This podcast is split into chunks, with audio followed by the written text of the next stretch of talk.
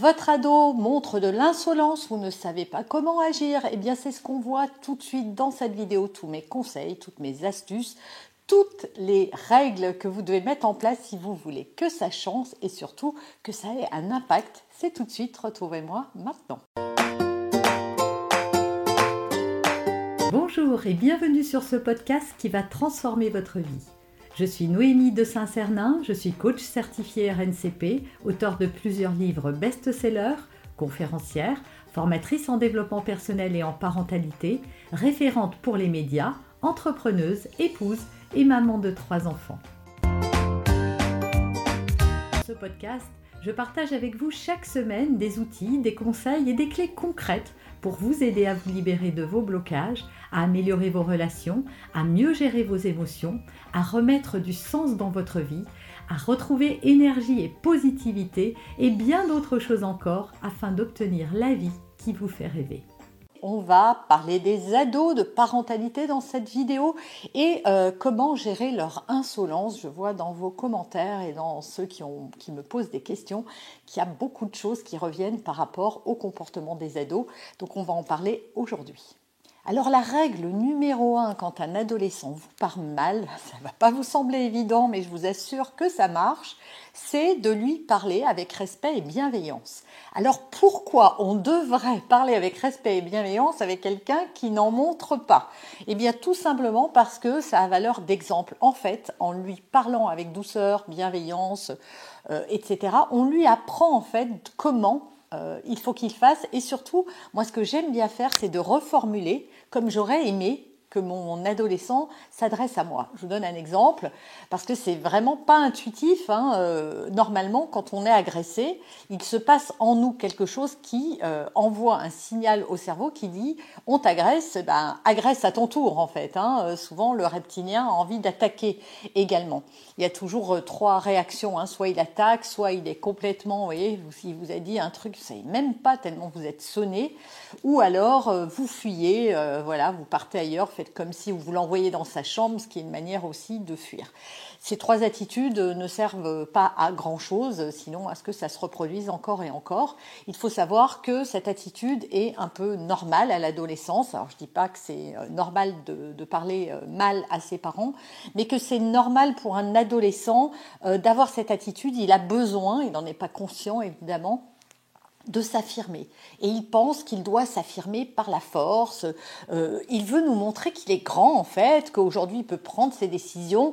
Et donc il se met un peu à notre niveau. C'est surtout si en plus euh, il a des parents qui sont très autoritaires, eh bien il va utiliser les mêmes, euh, les mêmes leviers en fait que ceux que vous-même vous avez utilisés. Mais c'est pas toujours le cas. On a aussi des adolescents qui sont très virulents, très insolents et qui n'ont pas forcément des parents qui ont utilisé la force ou le rapport de force dans l'éducation. Donc c'est un passage un petit peu compliqué, mais de reformuler et de continuer à être respectueux va être euh, ce qui va lui montrer euh, comment on se comporte en fait. Hein. Et donc de reformuler, si vous dites j'en ai marre, euh, t'as encore pas lavé mon jean, c'est de dire maman, dis-moi maman, je vois que le jean n'est toujours pas lavé. Quand est-ce que tu penses qu'il sera propre? Voyez, plutôt que de lui dire bah, si t'es pas content, t'as qu'à le faire toi-même. Ça n'apportera rien. En fait, rentrer dans un rapport de force avec l'autre, que ce soit votre enfant ou n'importe qui d'autre, ne résolvera aucune situation. Donc autant utiliser une, autre méthode et courber le dos parce que ça va passer. Et croyez-moi, quand vous répondez avec respect et bienveillance, vous obligez le cerveau de votre adolescent à faire une chose très importante, c'est-à-dire à reprendre la responsabilité de ce qu'il a fait. Parce que c'est vrai que quand il vous agresse, il s'attend pas à ça. Il s'attend à être agressé en retour et puis ça peut être l'escalade. Ah, mais quand vous, vous restez euh, droit dans vos bottes et respectueux, bien ça l'oblige à se dire ouais, t'es peut-être allé un peu trop loin. Deuxième chose, êtes-vous certain d'avoir établi avec votre adolescent des limites claires? Alors bien sûr, les limites, on n'en parle pas au moment où l'adolescent est, euh, et, en crise. On attend un moment de calme, un moment de complicité, un moment où on va pouvoir discuter avec lui pour lui dire ce que cela vous fait. Il est important qu'il prenne la responsabilité de ses actes. Parce qu'il s'en rend pas toujours compte. Il, se, il, pense vraiment, hein, en toute sincérité, vous pouvez me croire, votre adolescent se rend bien compte qu'il est peut-être allé trop loin. Oui, mais bon, finalement, mes parents aussi, des fois, ils me parlent mal et c'est pas si grave. Eh bien, si, c'est grave, parce que ça vous fait quelque chose. Et donc, il ne s'agit pas d'aller le culpabiliser, ni d'en faire des tonnes, mais de lui dire, tu sais, quand euh, je t'entends me parler ainsi, eh bien, voilà ce que je ressens. Voilà ce que ça me fait. Que ça ne soit pas anodin. Alors oui, je sais qu'il y en a qui m'écoutent et qui se disent j'ai déjà dit et il a l'air d'en avoir rien à faire. Non, vous vous dites ça, mais vous ne savez pas ce qui se passe au fond de lui.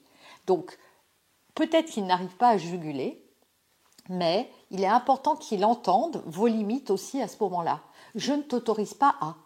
Et on va voir après, il faut qu'il y ait des conséquences en fait. Hein. Il suffit pas de dire, moi j'entends beaucoup de parents qui disent ouais, tu devrais jamais me parler comme ça, non mais si tu me parles encore comme ça, euh, ça va aller très très mal, etc. Mais c'est pas suivi des faits. C'est-à-dire qu'on rentre dans une bagarre et puis après ça s'apaise et on fait comme si de rien n'était. Hein. Ça vous parle?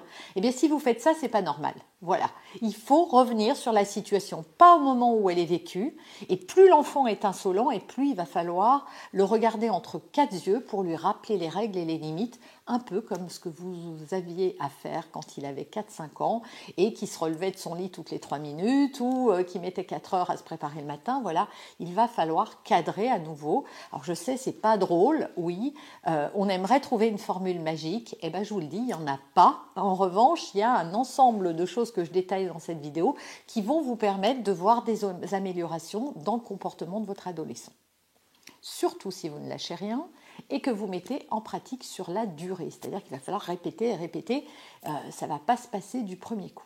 Troisième chose pour éviter ces comportements d'insolence, c'est d'écouter le point de vue de votre adolescent. Je vois trop souvent des parents, quand l'ado demande quelque chose ou dit quelque chose, non, c'est non ou euh, non, on fait pas ça ou machin. Écoutez-le, même si vous savez que vous allez dire non.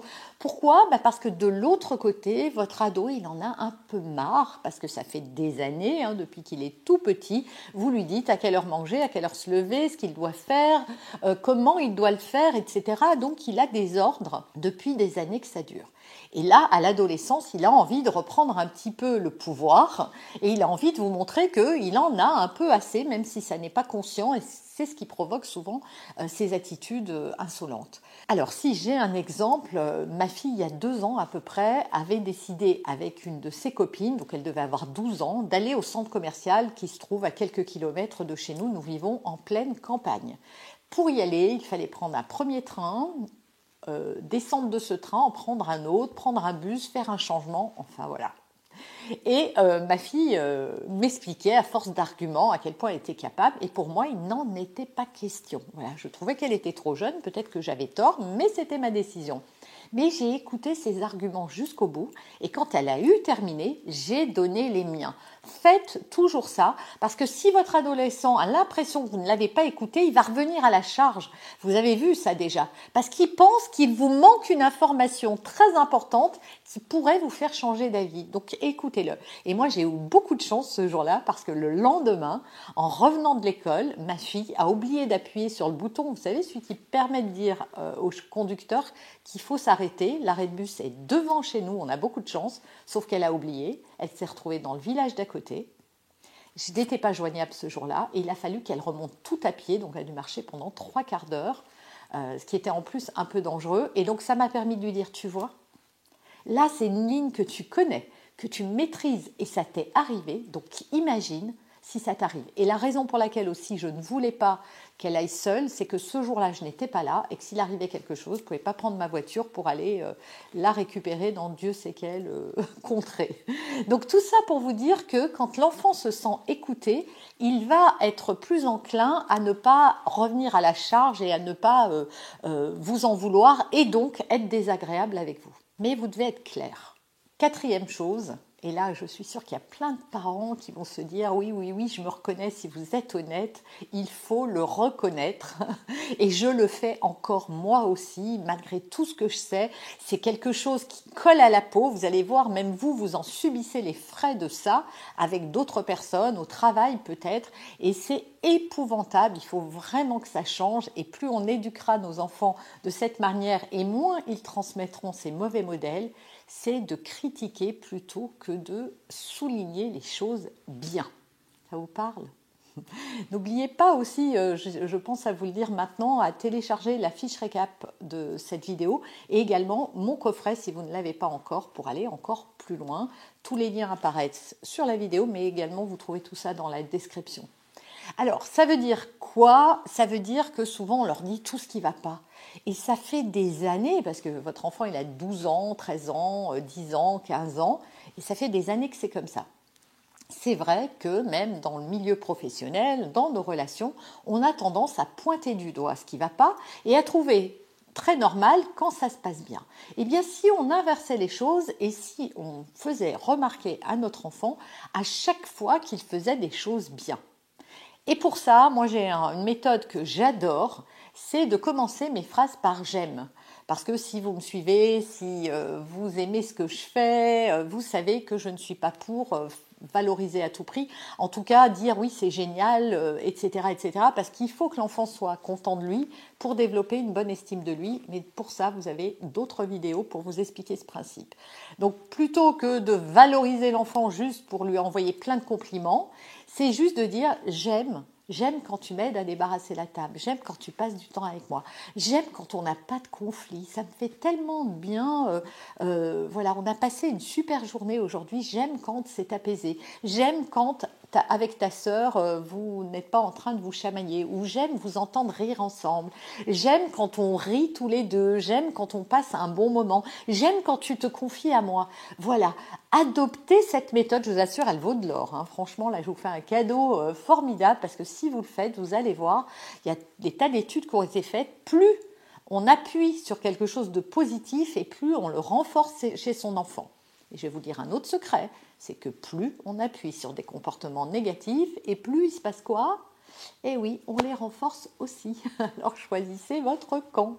Et enfin, dernière chose, si vraiment vous sentez que votre adolescent est très insolent, voire violent, alors il y a un vrai problème qu'il va falloir, ne vous dites pas que ça va passer.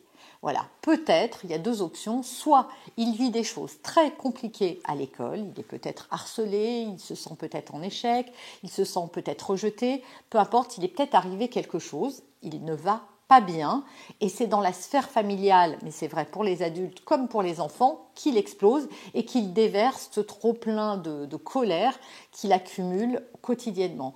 Donc essayez d'ouvrir le dialogue, essayez d'aller voir peut-être ses professeurs, essayez de comprendre s'il n'y a pas quelque chose d'autre qui se joue. Et la deuxième chose, si vraiment votre adolescent est très violent, voilà, insolent au point d'être violent ou que c'est très virulent, euh, bah, posez-vous cette question. Comment vous, euh, vous avez pu transmettre peut-être ça à votre enfant? Est-ce que vous, vous avez utilisé des mots très violents dans votre éducation?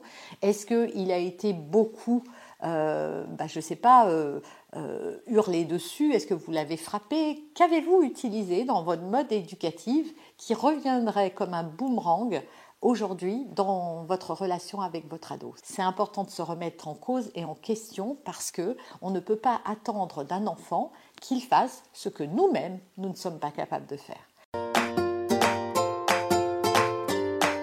Vous avez aimé cet épisode? Abonnez-vous pour être informé de toutes mes futures publications.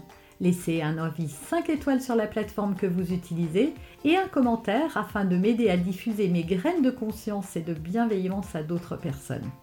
Vous pouvez aussi, si vous en avez envie, partager ce podcast à vos amis. Merci, merci d'avance pour votre soutien. Pour aller plus loin, vous pouvez me retrouver sur ma chaîne YouTube, mon site internet et mes réseaux sociaux. Ils portent mon nom, Noémie de Saint-Cernin. Et si vous souhaitez aller plus loin et vous faire accompagner, venez rejoindre mes programmes de coaching et mes accompagnements. Tout est indiqué sur mon site internet www.noémie-de-saint-cernin.com dans la rubrique Mes coachings et formations. Vous pourrez également télécharger gratuitement les coffrets cadeaux que j'ai spécialement concoctés pour vous. À très bientôt